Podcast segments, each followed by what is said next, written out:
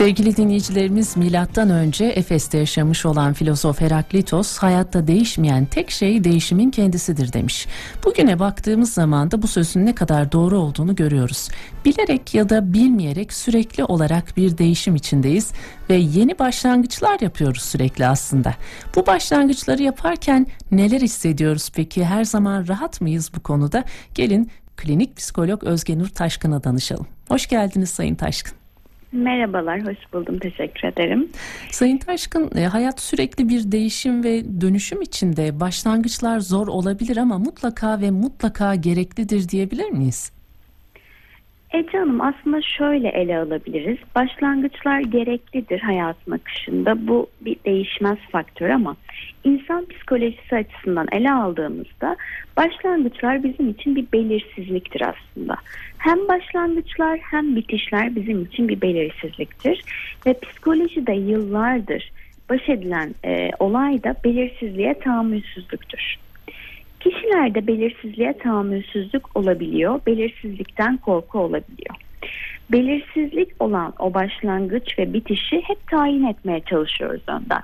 Nasıl olacak, ne yapacağız, nasıl adım atacağız, adım attığımızda bizim için karlı mı olacak, zararlı mı olacak? Ve bu tayin etme süreci bazen sancılı geçebiliyor. Çünkü kişi e, tayin etmeye çalışıyor fakat bulamıyor, ola, e, istediği gibi, düşündüğü gibi olamıyor, olamadığı noktada da hayal kırıklığına uğrayabiliyor. O yüzden biz bunu belirsizliğe tahammülsüzlük olarak adlandırabiliyoruz ve belirsizlik olarak algıladığımız için başlangıcı da o noktada zorluk yaşadığımız aşikar. Belirsizliğe tahammülsüzlük dediniz ya Sayın Taşkın. Baktığımız zaman hayat içinde çok fazla değişken barındıran ve kontrol edilemeyen bir süreç aslında. Biz sürekli insanoğlu olarak kontrol ettiğimizi düşünüyoruz ama pek de edemiyoruz. O zaman her zaman yeni başlangıçlara da açık olmak gerekiyor değil mi? Önce bu ilk aşama değişimi kabullenmek mi acaba? Kesinlikle öyle. Aslında kontrol noktası çok önemli bir nokta. Çok önemli bir noktaya değindiniz. Şimdi kişi sürekli olarak kontrol etmek isteyebilir. E, hatta böyle en kontrol etmem, ben akışına bırakırım diyen kişilerde bile hayatın belli bir kısmını kontrol ettiğini gözlemliyoruz. Öncelikle burada klinikte ben şu örneği veriyorum. E, kendi çocuğumuzu bile kontrol edemeyiz. Kendi çocuğumuz doğduğunda onu bile kontrol edemeyiz. O yüzden kontrol etmeye çalışmak, hayatı, hayatın dengesini ya da hayatın getirilerini, götürülerini kontrol etmeye çalışmak, heybemize aldığımız ağır bir yük, taşıyamayacağımız bir yüktür aslında. O yüzden kontrol etmeye çalışmaktansa yeni deneyimlere açık olmayı tercih etmek. Bu nasıl oluyor? Tabii ki hepimiz kar zarar analizi yapmak isteriz. Hayatımızın getirilerini, götürlerini görmek isteriz. Ama görürken birazcık esnek olmak. Aslında burada psikolojik esneklik giriyor devreye. Psikolojik dayanıklılığı sağlayan, psikolojik esnekliği sağlayabilmek. Çünkü esnek olduğumuzda evet bir tane yol vardır karşımızda ama sağ yol ya da sol yol olduğunda, ikinci, üçüncü yollar olduğunda bunlara açık oluruz ve bunları bir deneyim olarak algılarız. O yüzden burada katılık e, noktasından esneklik noktasına geçtiğimizde bizim için rahatlatıcı olabilir. Yeni deneyim olarak algıladığımızda bizim için bir tecrübe olabilir. Ama deneyim olarak algılamayıp bunu e, değişmez, kesinlikle kontrol ettiğim bir yol. Mesela bir işten ayrıldınız, yeni bir işe başlayacaksınız. Kesinlikle o işe odaklandığınızda ve o işte bir terslik, aksilik olduğunda üzülmeniz normaldir. Ama kontrol edemedim diye psikolojik anlamda sıkıntı yaşamanız aslında bu psikolojik dayanıklılığınız olmadığı anlamına, psikolojik esnekliğiniz olmadığı anlamına gelir. O yüzden hayatımızda var oldukça, yaşadıkça her zaman ikinci yol olduğunun ve ikinci yolunda bir deneyim olduğunun farkına vararak ilerlemek bizi rahatlatabilir bu noktada. İyi ile birlikte kötüyü de düşünmek gerekiyor anladığım kadarıyla. Biz yine de plan yapmaktan vazgeçemiyoruz ya, o zaman plan yapmayı sevenler için şöyle diyebilir miyiz? Bir A planımız varsa bir B, C, hatta D ve E planımız da olsun ki mutsuz olmayalım. Kesinlikle öyle diyebiliriz Ece Hanım. Hatta şeyi söylerim ben e, danışanlarıma. Geldiklerinde işte Özge Hanım çok planlamıştım. Bu sınavı geçmeyi çok istiyordum. Geçemedim, dünyam başıma yıkıldı gibi söylemler olur. Peki diğer yolumuz neydi? B alternatifimiz, C alternatifimiz neydi? Çünkü yaşam devam ettikçe her zaman ikinci bir yol vardır. İkinci yolun olmadığı tek nokta yaşamın devam etmediği noktadır. O yüzden tam da dediğiniz gibi diğer yollar psikolojik esnekliliğimizi sağlar ve ikinci bir yolun olması insana rahatlık da getirir aslında. Evet, planlarımızı yapalım, asla ve katiyen plan yapmayalım, plansız yaşayalım, spontan devam edelim demiyorum. Spontanlık da belli bir süre sonra insana rahatsızlık oluşturabilir. Çünkü spontanlıktan plansızlık doğar ve plansızlık da bazen kişinin yapabileceği şeyleri yapamamasına sebebiyet verebilir. Ama dediğiniz gibi diğer yollar psikolojik esneklilikle beraber ve diğer yollara deneyim olarak baktığımızda hakikaten çok güzel bir keşife çıkarız. Bu değişimi kabullendiğimiz zaman e, bu noktada peki kendi varoluşumuzun ve kendi değerimizin farkında olmamız ne kadar önemli sizce? Şimdi bu çok derin bir konu aslında ama yüzeysel olarak bakacak olur, olursak kendi varoluşumuz, kendi değerimiz noktasında insan kendi değerlerine uygun yollar seçmeyi sever. Genellikle kendi değerleri doğrultusunda, tabii bu değerler noktasında bir varoluş sürecindeki kişinin kendi benliği, bir de öğrendikleri yani çevresel faktörler giriyor. Bu faktörlerle beraber ilerlemeyi sever ve e, kontrol edemediği noktada da belirsizlik olur yine en başa döndüğümüzde. Yani kişi bu değerler doğrultusunda ilerlemeyi severken kontrol edemezse zorlanabilir. Ama öğretiler dediğimiz bu ikinci kısım, yani benlik ve değerlerin yanındaki öğretiler. Çünkü zaman çok çabuk ilerliyor, yenileniyor, gelişiyor.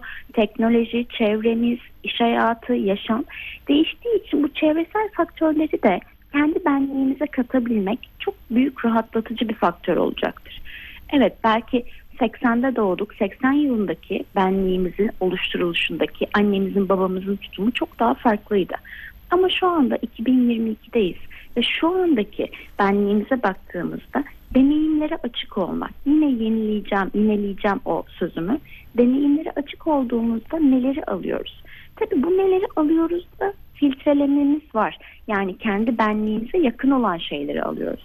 Burada hemen her şeyi e, kayıtsız şartsız kabul ediyoruz demiyorum.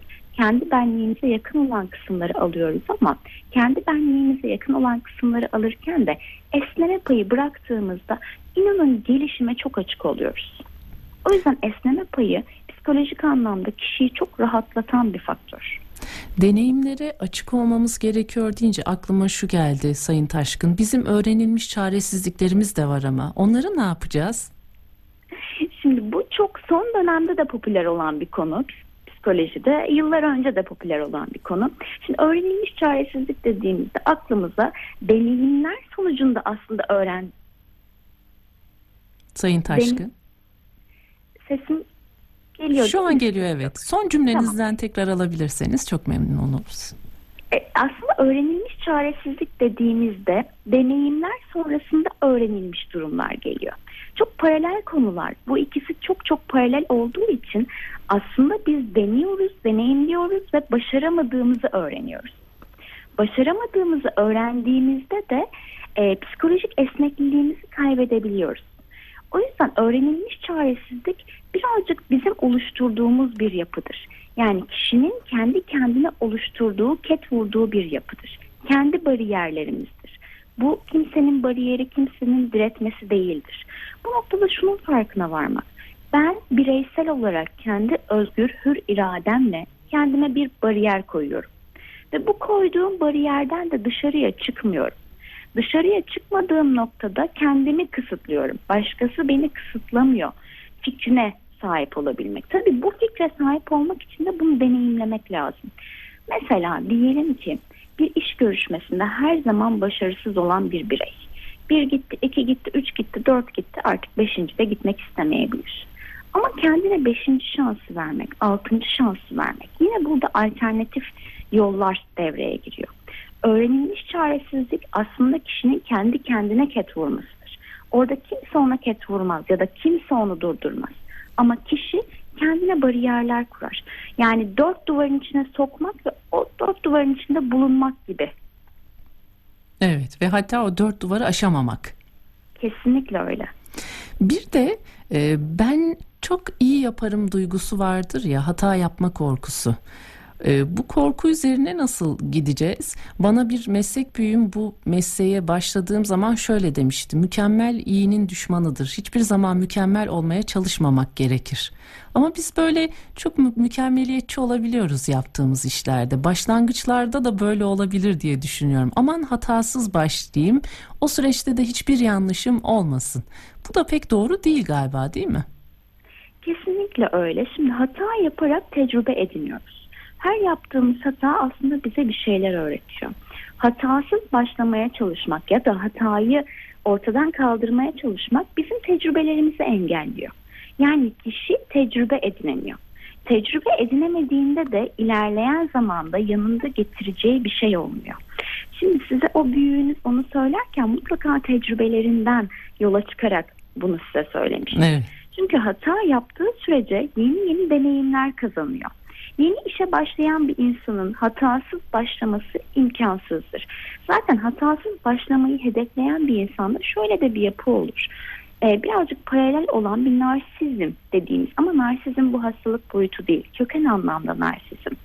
Kişinin birazcık daha ben bilirim yapısı hmm. mümkün olur. Ve ben bilirim yapısı mümkün olduğu için kimseden bir şey öğrenmek istemez, talep etmez. Yeni bir işe başladığımızda bizden önce başlayan kişilerden bir şeyler öğrenmeye çalışırız, anlamaya çalışırız. Onların desteğini bekleriz. Evet. Ama ben bilirim diyen insan bir destek beklemez ve bir hata yapmayı da kabul edemez. Orada birazcık patolojide narsizm olabilir. Dediğim gibi hastalık boyutunda değil ama kişilik özelliği boyutunda mükemmeliyetçi yapıda hep biz narsizmi düşünürüz. Bir de Sayın Taşkın, bir türlü bir işe başlayamayanlar, başladığı işi de bitiremeyenler var. Bunun altında yatan psikolojik sebepler nelerdir? Bazılarımız hep böyle bahane buluruz ya, işte spora başlayacağım ama şöyle böyle, işte işimi değiştirsem ama yok yapamıyorum. Daha başından itibaren bunun önüne bir ket vururuz. Nasıl düşünmeli ve nasıl davranmalı böyle düşünenler sizce? Aslında bu hepimizin karşılaştığı bir durum Ece Hanım. Yani sadece e, böyle düşünenler değil, hepimiz her gün bunu yaşıyoruz bence. İşte spora bugün gitmeyeyim, yarın gideyim, başlamayayım, yapmayayım. Hepimiz birçok kez yaşıyoruz ama bu bazen patolojik boyutta oluyor.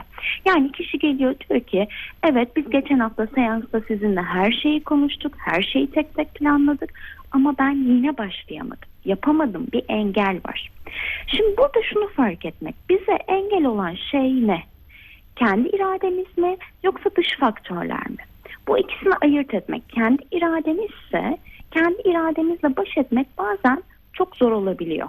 Yani evet, ona gerçekten kişi başlayamıyor. Başlayamadığı noktada daha küçük hedefler kurmak e, önemli. Evet, spora başlayamıyorsunuz, denediniz, bir olmuyor, iki olmuyor, üç olmuyor. Spora başlamak değil. O gün sadece on dakika sokakta bir yürüyüş yapmak. Yani alıştırmalarla yola çıkmak. Kendinizi o sürece alıştırmak. Nasıl bir çocuk önce emekleyip sonra ayağa kalkıyorsa bu bizde de değişmez. Önce emekleyeceğiz. Yani spora başlayamıyorsak yürüyüşe başlayacağız. Ders çalışmaya başlayamıyorsak önce bir iki sayfa kitap okumaya başlayacağız. Kendimizi ısıtacağız ve alıştıracağız. Hmm, güzel. Isıttığımızda ve alıştırdığımızda zaten o mekanizma çalışmaya başlıyor ve istek oluşmaya başlıyor. Şimdi şöyle bir durum var. Ee, başlayamama probleminde ben genellikle danışanlarıma şunu söylerim. Başlamayın. Tamam, başlayamıyorsak başlamayalım. Ne yapalım? Alternatif yolda. Spora başlamıyorsak yürüyüşe başlayalım. Yürüyüşe başladığımızda zaten bedene o iyi geldiğini, zihne ve bedene iyi geldiğini kişi kendisi deneyimleyecek. Kendisi deneyimlediğinde bir zorlamadan ikinci, üçüncü basamağa geçmeye çalışacak. Ya evet, ben on dakika bugün yürüyebildim. Tamam, tüm hafta yürüyemedim ama bir gün yürüdüm. O zaman ben bunu iki günde yapabilirim kısmına kendisi erişecek. O yüzden kendi deneyimlediğimiz şeyler çok önemlidir. Bir psikoloğun, bir psikiyatristin demesinden. Psikolog, psikiyatrist sadece yolda yanında duran kişi, yol gösteren asla değil, yolda eşlik eden kişi olur. O yüzden büyük hedefi minimal düzeyde indirmek, biraz kökenine indirmek bizim için ilk adım olabilir. Evet, kendimize göre bir amaç da bulmamız gerekiyor zannediyorum. Bunu anladım söylediklerinizden. İnsanı harekete geçiren şeyler doğru amaçlardır diye bir söz e, duymuştum. Motivasyonun yüksek olabilmesi için de amacın doğru olması ve insanın bu amaca da inanması gerekiyor ki bir başlangıç yapabilsin çok rahat bir biçimde. Ama en azından o başlangıcı yapamıyorsak bile en azından o emekleyerek başlamak noktası bile çok çok güzel. Biraz daha bu başlangıçlar konusunu detaylandırırsak, başka bir şehre, başka bir semte taşındık ya da artık e, küresel bir köy olarak adlandırılan dünyada hiç kültürünü, dilini bilmediğimiz bir ülkede yeni bir hayata başladık. Bu hayatımıza alışkın olmadığımız bir ortamda yeniden kurma sürecinde hangi güçlü yanlarımız bize yardımcı olabilir, nelerle karşılaşabiliriz ve nasıl bir duruş sergileyebiliriz bu yeniliklere ilişkin?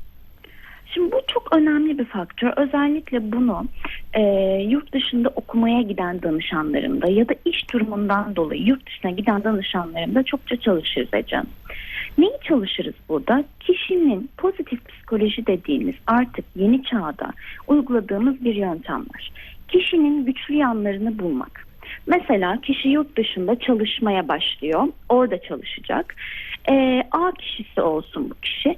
Bu kişi nereden motive oluyor? Hangi noktalardan motive oluyor? İşte bana diyor ki danışanım, Özge Hanım, ben satranç oynamayı çok severim. İşte haftada bir satranç oynarım ve motive olurum. Peki oraya gittiğinizde de bunu devam ettirebileceğiniz envanterlerinizi lütfen yanınızda götürün. İşte ben orada çok kapalı havada olan bir yere gidiyorum. İşte Londra'ya taşınıyorum. Londra'nın havası hep kapalı hava. Depresyona girer miyim? Şimdi bir kere girer miyim ön yargısıyla gitmek zaten girme ihtimalini doğurduğu için o hep tetikte bekliyor. İşte hava kapalı, acaba depresyonda mı olurum? Öğrenilmiş çaresizlik de devreye giriyor. Bloglarda, yazılarda Londra'ya yerleşiyorsanız işte hep hava kapalıdır, depresyonda olursunuz ya da başka bir ülke, başka bir şehir. Şimdi bu ön yargılardan arınmak adına güçlü yanlarımızı fark edeceğiz. Pozitif psikoloji bize der ki soruna odaklanma, kendi güçlü yanlarına odaklan. Yani eksiği artı yapmaya odaklanmaktansa artıları, kendimizde olan artıları, kendi yapımızda olan başardığımız noktaları ya da başarmak için hevesimiz olan noktaları kuvvetlendirmeye çalışmak. Kişi kendini donatmalı. Donatmalı derken yeni şeyler katmalı demiyorum kesinlikle. Kişi kendisinde olan donanımların farkına varıp bunları daha büyük boyuta götürmeli. Mesela oraya giderken sevdiği bir kişiyle gidiyorsa, bir arkadaşı, eşi, çocuklarıyla gidiyorsa onların da hayatına bir şeyler katmalı. Sadece ben merkezli düşünmeden, evet ben çocuğumla taşınıyorum ama çocuğumla taşınırken çocuğumun hayatına da o burada işte tenis oynamayı seviyordu, o konuda destek olacağım. Ya da ben oraya gidiyorum, ailemin refah düzeyini arttırmak için gidiyorum. Maddi sıkıntı yaşadığım için gidiyorum. Çalışma motivasyonumu arttırmalıyım, kendime bir şeyler katmalıyım.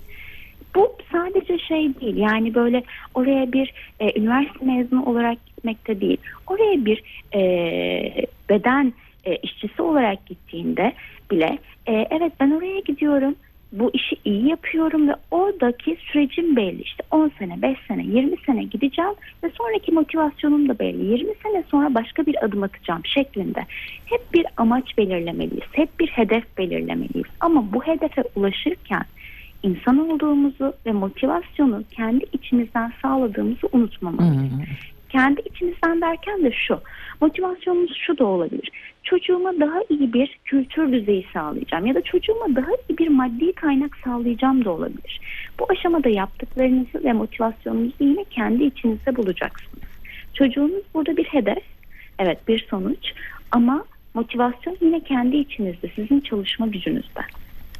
Evet, aslında e, şunu anladım tüm söylediklerinizden, e, motivasyonu kendi içimizde bulacağız, bu noktada kendimizi keşfetmemiz gerekiyor ve hepimizin e, kendine özgü ve kendine uygun bir baş etme yöntemi var aslında karşılaştığımız durumlarda. Bunu bulmak için de siz uzmanlardan destek almamız gerekiyor Sayın Taşkın. Çok teşekkür ederiz bugün bizimle birlikte olduğunuz için, güzel bir sohbet oldu. Ben de çok teşekkür ediyorum, iyi yayınlar diliyorum. Sağ olun, hoşçakalın efendim.